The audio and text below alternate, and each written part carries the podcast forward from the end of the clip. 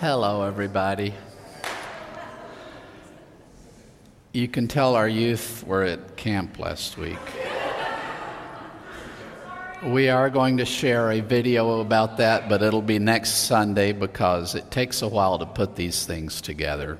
But we haven't forgotten. We'll, we'll be giving you a nice report on the youth camp. But let me just say up front, it was a really great experience. Um, so, the, Those of you who helped uh, kids get there, who helped uh, supply money for them to be able to go, uh, know that your, your money was well spent. Um, okay, well, believe it or not, I am finally coming back to Second Corinthians. Uh, we're continuing in our series of messages from Second Corinthians, this treasure in jars of clay. Let me tell you a bit about myself. For many years, I lived an easy, happy life. My parents growing up loved each other. In fact, they remained married until they both passed away. And they loved me my whole life. I was loved by my parents.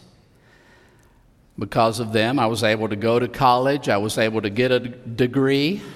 Because of them, when I was visiting, I met the woman who would become my wife. Beautiful wife, just made everything better.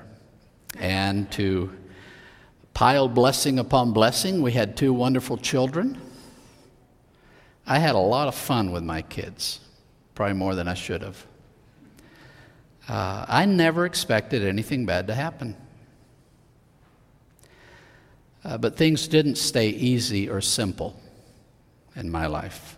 You guys know because the past 12 years I've been here, but in the final couple of years of high school, my son decided he was an atheist rejected the Christian faith, um, and struggled with uh, suicide, addiction to this day. He's still battling these demons. It's been years now. I couldn't begin to catalog for you the sorrows I've faced over the past 10 years. The Sundays I've come up to preach not knowing if my son was alive. Um, some of these sorrows continue to this day, unresolved. It's like a dull ache, a chronic pain in my soul. I'll tell you a secret. Pastors deal with the same crap everybody else deals with. It's true. Some of you know exactly what I'm talking about because your kids are putting you through the same thing. Life is painful and hard, and this is true for Christians just like it is for anybody else. So you might wonder what's the difference? Why even be a Christian if we don't get exempted in some way? Well, let's see what Paul had to say about this. We're in 2 Corinthians chapter 4. We'll begin in verse 16 and we'll go through chapter 5, verse 10. I have titled the message today, Walking into Eternity. The first word we read here is so. I could have also translated that therefore. Uh, and you know the old adage anytime you see therefore, you need to figure out what it's there for. So what has he been talking about before? And perhaps I should review because it's been a number of weeks since we covered that text, but it is the one that I, uh, I chose the title for the whole series from. This idea in the passage immediately before this, Paul is talking about our lives as simple jars of clay. I mean, the least valuable jar you could imagine, the most fragile, the most dispensable, least glorious jar you could think of. That's what we are. You could shatter us in an instant. And yet, Christ has deigned to abide in us. So we become these simple jars of clay that contain the greatest treasure there is. And because of that, Paul talks about how we live and uh, uh, we believe and therefore we act and we, we operate in life out of a confidence not that is not born of what we are, we're nothing, but that is born of the incalculable worth of Christ who is in us. That's what he's been talking about. So, because of that, we don't get discouraged. But even if our outer person is wearing out, yet our inner person is being renewed day by day. For our light affliction of this moment is working in us an eternal burden of glory beyond all measure and proportion as we focus not on the things that are seen, but on those that are not seen. For the things that are seen are temporary, but the things not seen are eternal.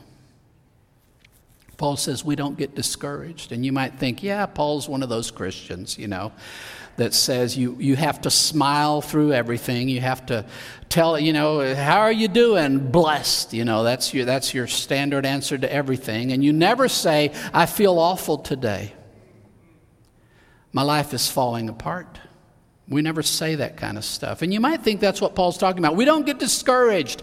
We're always upbeat and happy and positive. But let me remind you that in chapter 1, verse 8, Paul has told these same readers he's writing to, we were facing uh, an affliction that was so utterly beyond our strength that we despaired of living. And you'll find in this whole letter that Paul is very blunt and open and honest about all the scars he bears from the years of ministry he's been living. He's been beaten. He's been betrayed. He's been hounded. He has been maligned. He has suffered all of these kinds of things. And he knows that these are not easy things to just brush off. But he says, because of the worth of Christ, in us. Because of that reality, we do not get discouraged. Why does Paul keep on keeping on?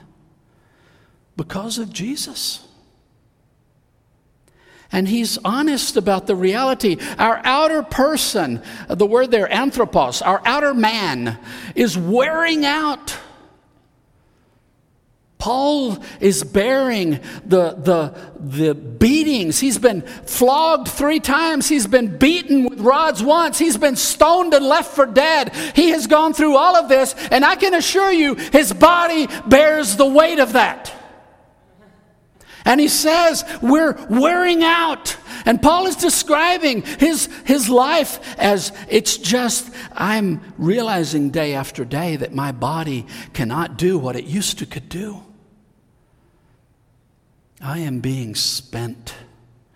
I am wearing out.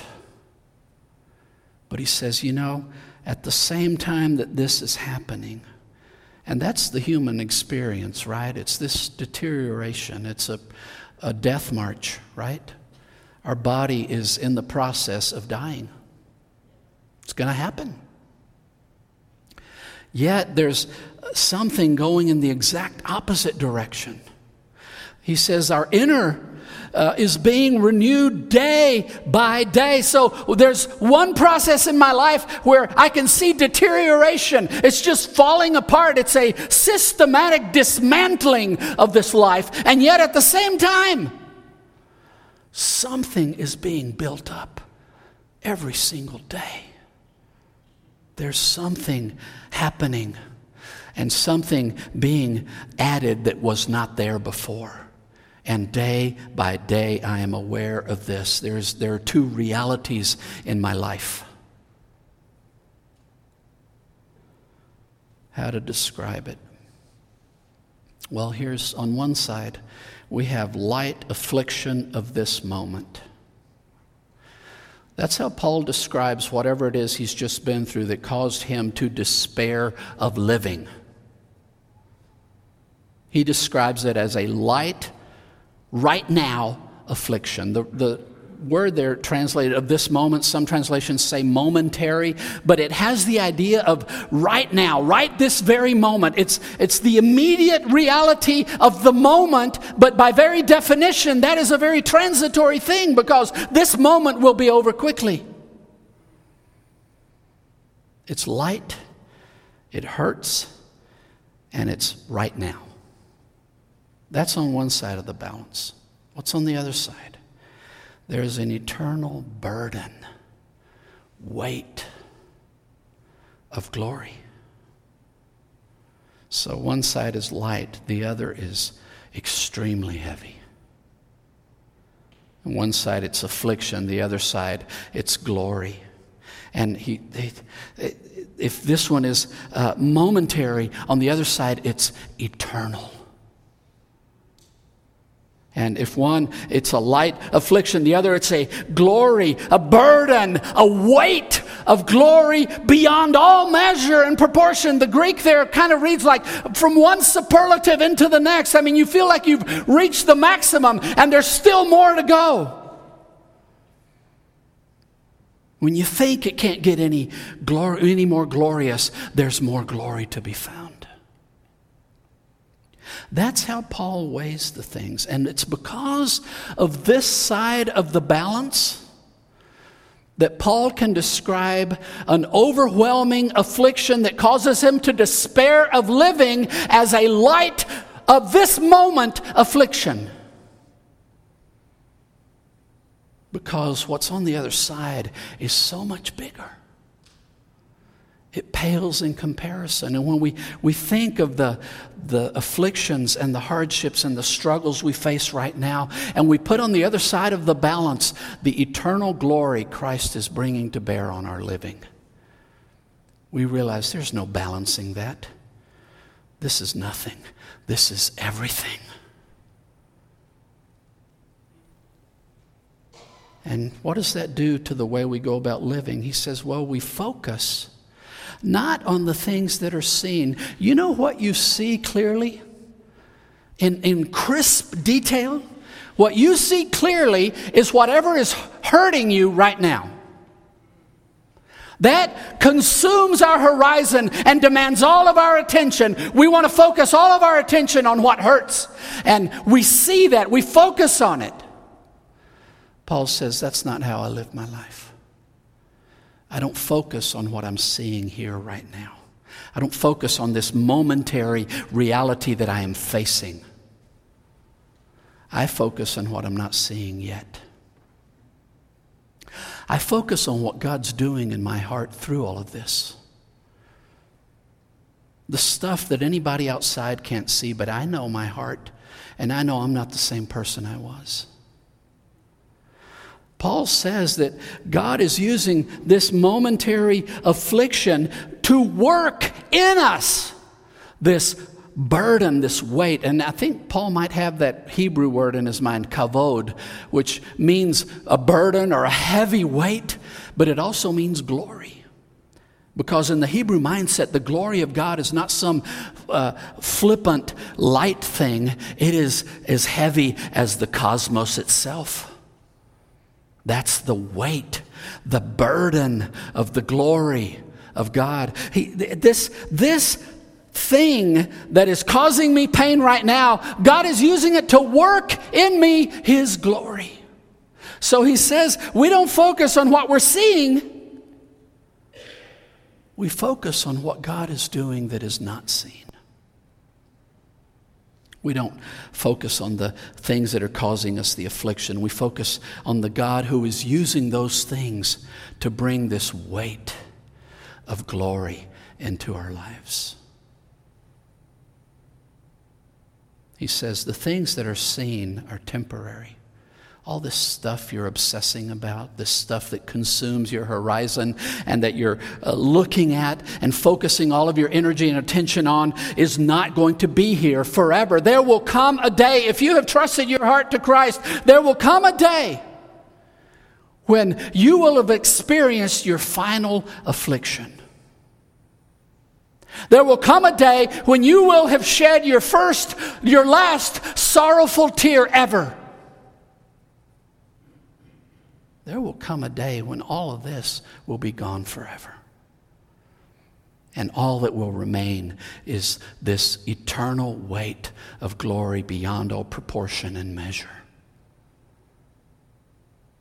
Things not seen are eternal. The things God is building in us are going to stick around forever. The ways in which He is shaping our hearts that's going to stick around. And I have experienced this in my life. Uh, I have seen how God has used the past 10 years of my life to shape my heart. You may think affliction is just affliction, but in God's hands, affliction is His way of introducing glory into our lives.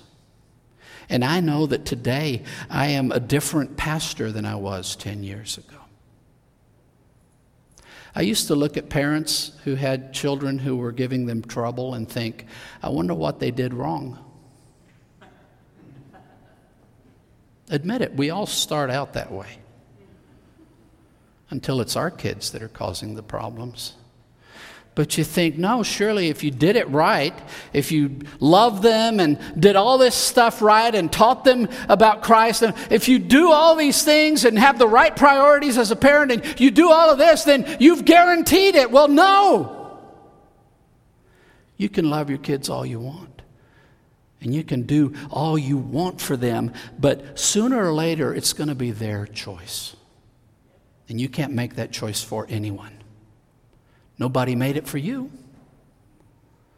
We have to make our own choice. And, and I have learned a compassion for parents that I didn't have before.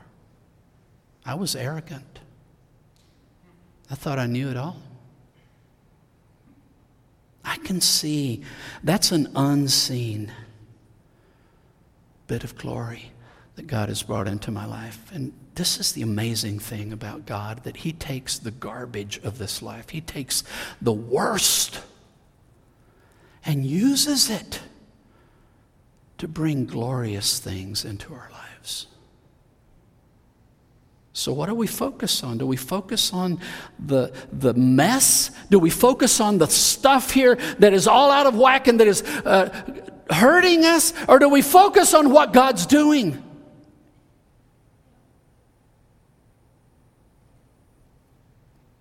I have a question for you from these opening verses.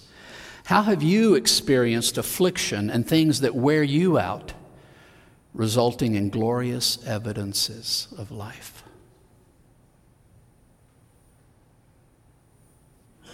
Let's keep reading in chapter 5. For we know that if our earthly house, this tent, should be demolished, we have a building from God, a house not made by hands, eternal in the heavens. And indeed, we groan in this our dwelling, longing to put on over it the heavenly dwelling, if indeed, having been clothed, we may not be found naked. For we who are in the tent are groaning, burdened, because we do not want to be unclothed, but to be fully clothed, so that what is mortal may be swallowed up by life.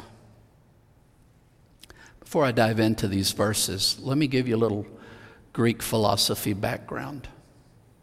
And in Corinth, surely this was the, the dominant strain of thought because Plato, who lived 427 to 347, something like that, um, Plato was a very influential Greek philosopher. Uh, and I'm saying he lived, you know, BC, so he lived centuries earlier, but uh, he had really shaped Greek thought, and we are Western thinkers. We are Greek thinkers. That's the way we think. So uh, he uh, reasoned that there is an immaterial aspect to human living and there's a material aspect. And the material is this thing you can observe that is constantly in need of attention because it's always falling apart and decaying and decomposing and being destroyed. And it's heavy and, and clunky. Uh, but there's some inner reality, uh, the, the spark within, uh, that the, the spirit of man. And he thought,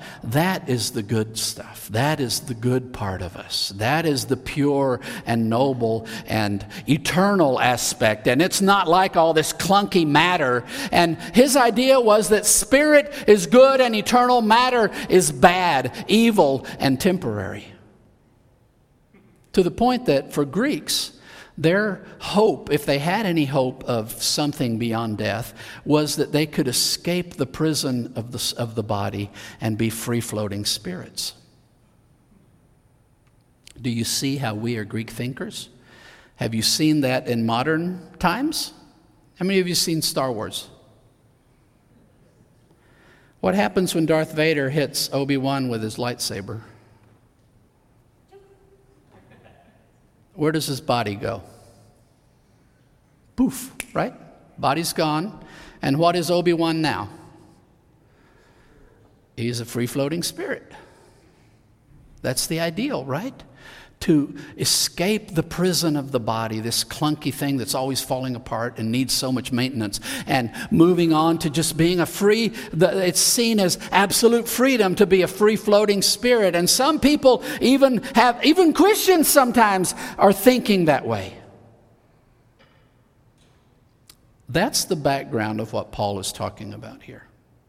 Let's see what Paul has to say about this idea of bodies and eternity. And by the way, when Paul is on the hill of Ares, the Areopagus, in Athens and he's preaching about Jesus, everybody's hanging on his every word until he gets to the point where he talks about Jesus rising from the dead.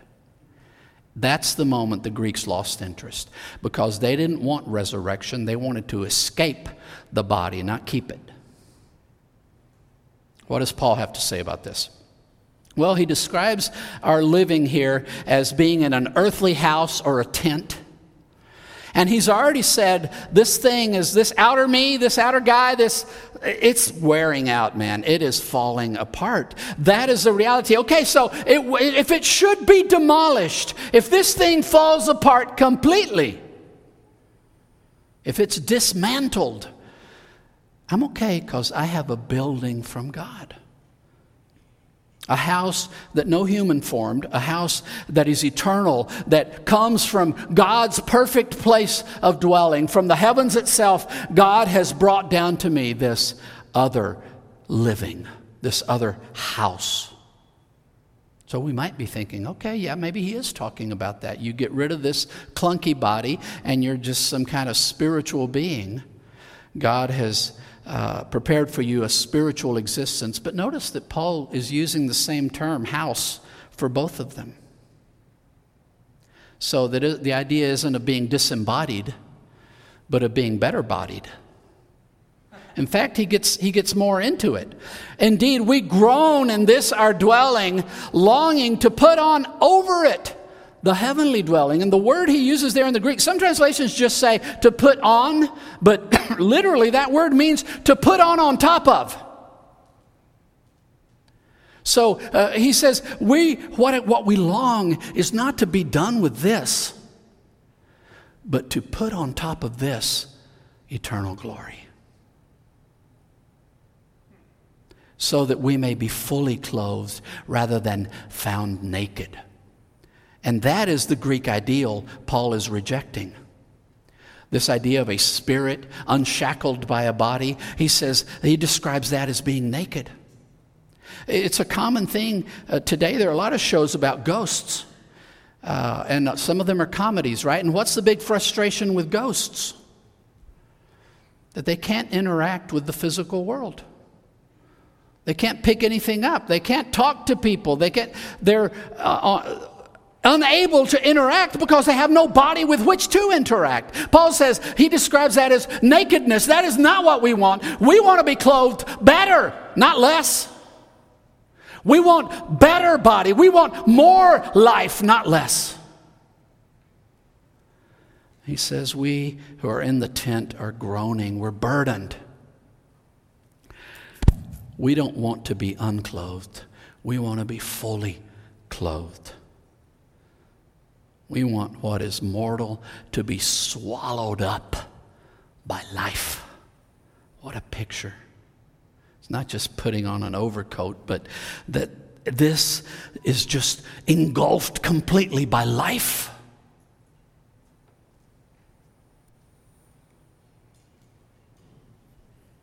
The one who has prepared us for this very thing is God. God has set us up for this. And we might think Paul is just talking here about this physical body and about being given a better physical body. And I think Paul is talking about that. But I would say, let's think a little broader than that. Perhaps Paul is here talking about the whole reality of the human existence we are inhabiting right now, where all of me is tainted and broken by sin. It's not just my body that has a problem, my mind has a problem. I don't always think right, my spirit has a problem. I don't always yearn for the good Sometimes I yearn for the bad, and from my spirit come things like cruelty or, or jealousy or, or greed. Those aren't body bound instincts. Those are spirit, soul bound sins and problems. So this whole thing is falling apart. This whole existence I have is crumbling and is being dismantled. What I long for is for God to take this and redeem it through and through. I want not just a new body, I want a new mind, I want a new spirit. I want not, not a different one. I want God to take what's here and swallow it up in life. Transform it into eternal glory. That is the Christian longing. For God to take all of this and make it life. God has prepared us for this very thing. And what has He done? He has given us the Spirit as a down payment. Why do you give a down payment? When you're going to buy a home, they say you have to give us 20% of the value of the house right now. Why do you give that 20%? Well, it's a way of conveying your commitment to pay the rest of it, right? You give a down payment as a security that you will deliver on all the payments necessary until you have completely paid for what you said you were going to buy. You realize that's the metaphor Paul is using for salvation? That God is buying us, and He's given a down payment on that purchase. It should go without saying, but I'm going to say it. God does not renege on his debts. If God says he's going to pay it, he's going to pay it.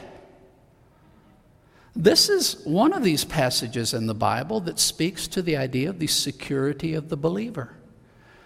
The reason I can be confident that God will absolutely save me through and through is not that I think I'm going to work my way into it somehow. It's not based on how faithful I am. My confidence is completely dependent on the faithfulness of the God who said, I'm buying you. I'll pay what I have to pay to purchase you completely. So, uh, our, our security is found in God, and the Spirit is a gift God gives us as a down payment on that. So, you might think all of this Paul is describing sounds uh, too good to be true. It's just wishful thinking. It's just, I'm, if I were to ponder what I would love to have, this is what I'd like to have. Uh, that's not it at all. You see, if the Spirit is the down payment, it means that we have started to receive this already. God has started to pay it already. And guess what? That was just the down payment. God is paying installments through our whole lives as He uses every light and momentary affliction to increase the burden of eternal glory in our hearts and lives. The Spirit is the starting point. And every moment of our living, God is continuing to pay off the debt. I have another question I'd like you to ponder for a moment. How have you experienced Christ covering the ugliness of this world with the glory of His life in your own living?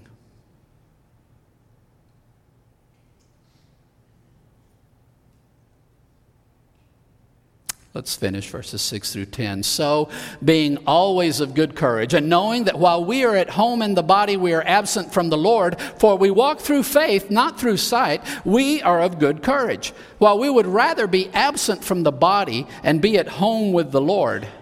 so also it is our aspiration, whether we are at home or absent, to be pleasing to Him. For we must all appear before the judgment seat of the Christ, so that each person may receive back the things that they accomplished through the body, whether good or evil. So, how does Paul live his life given all he's talked about here? Well, he says, We're always of good courage. Let me tell you, it requires courage to live this life well.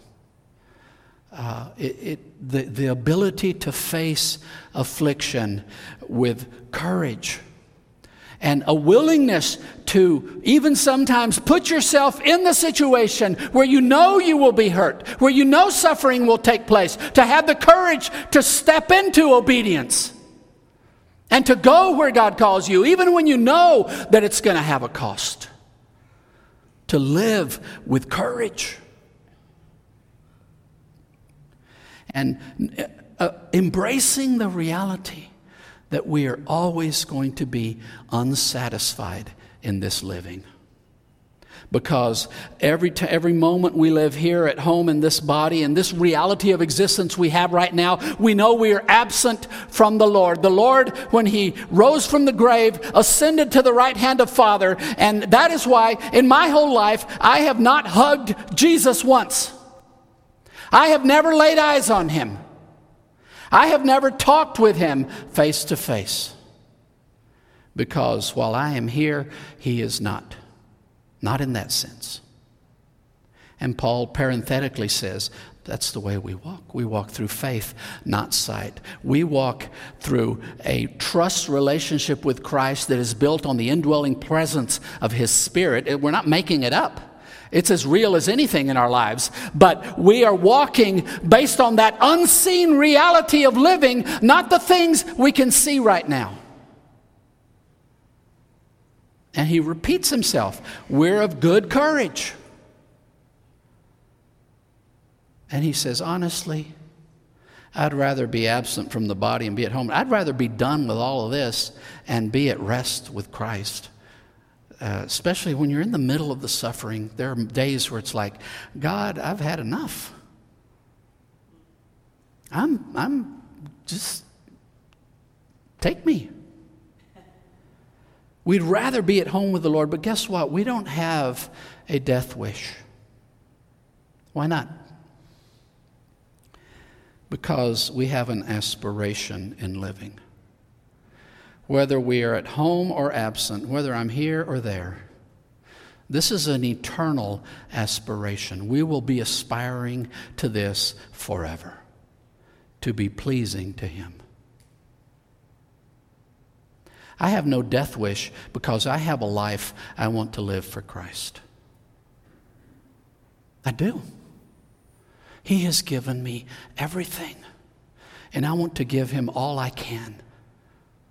All He has placed in my hands, I want to give to Him everything I can. And I strive, I aspire to be pleasing to Him. And here's the reminder we must all appear before the judgment seat of the Christ. I have a video I took on my recent trip of the actual, this is the famous Bema, that's the Greek word for it. So, what you have here, this is in Corinth. This would be the one they would be familiar with. Uh, it's kind of this raised thing. See all those people up there? That wouldn't have been just tourists walking around. That would have been where the, the person in authority would be seated. And if you're brought before him, you have some kind of complaint against you, you would be brought before this raised thing, and the per- person sitting in judgment would be there at the top. You'd be down at the bottom, and notice here, see this half column there? So if the judgment was you're guilty and you need to be whipped, they'd tie you to that thing and whip you right there. And this thing was in the, in, in the agora, the, the marketplace. Uh, it was a feature of, of the, the public marketplace, and you can stop that, it's just looping. They'd be very familiar with this idea of a judgment seat, somebody in authority, and you bring, are brought before him, and your case is heard, and they determine the truth of the situation, and if, uh, if, if there's punishment to be meted, it's meted.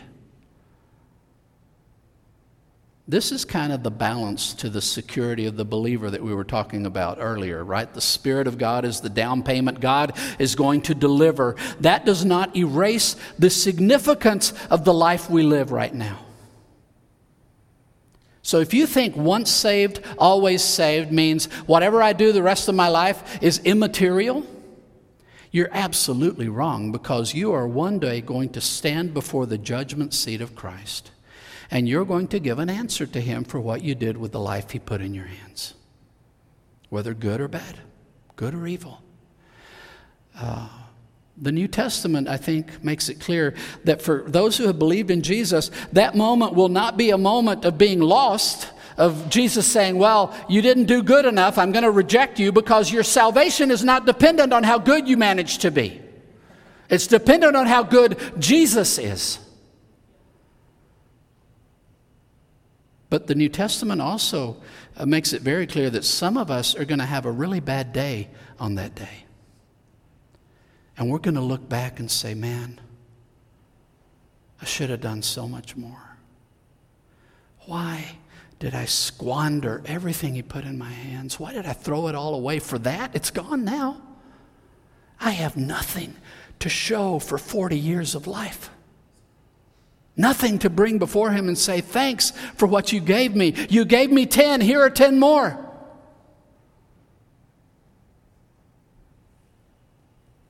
We don't want to live our lives that way.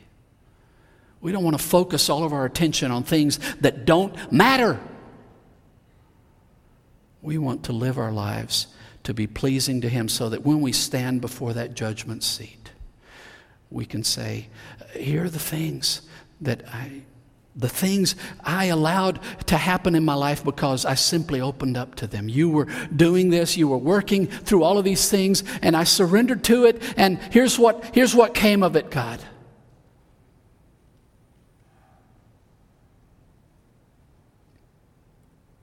I have one final question for you today. How are you being intentional about living your life to be pleasing to Jesus?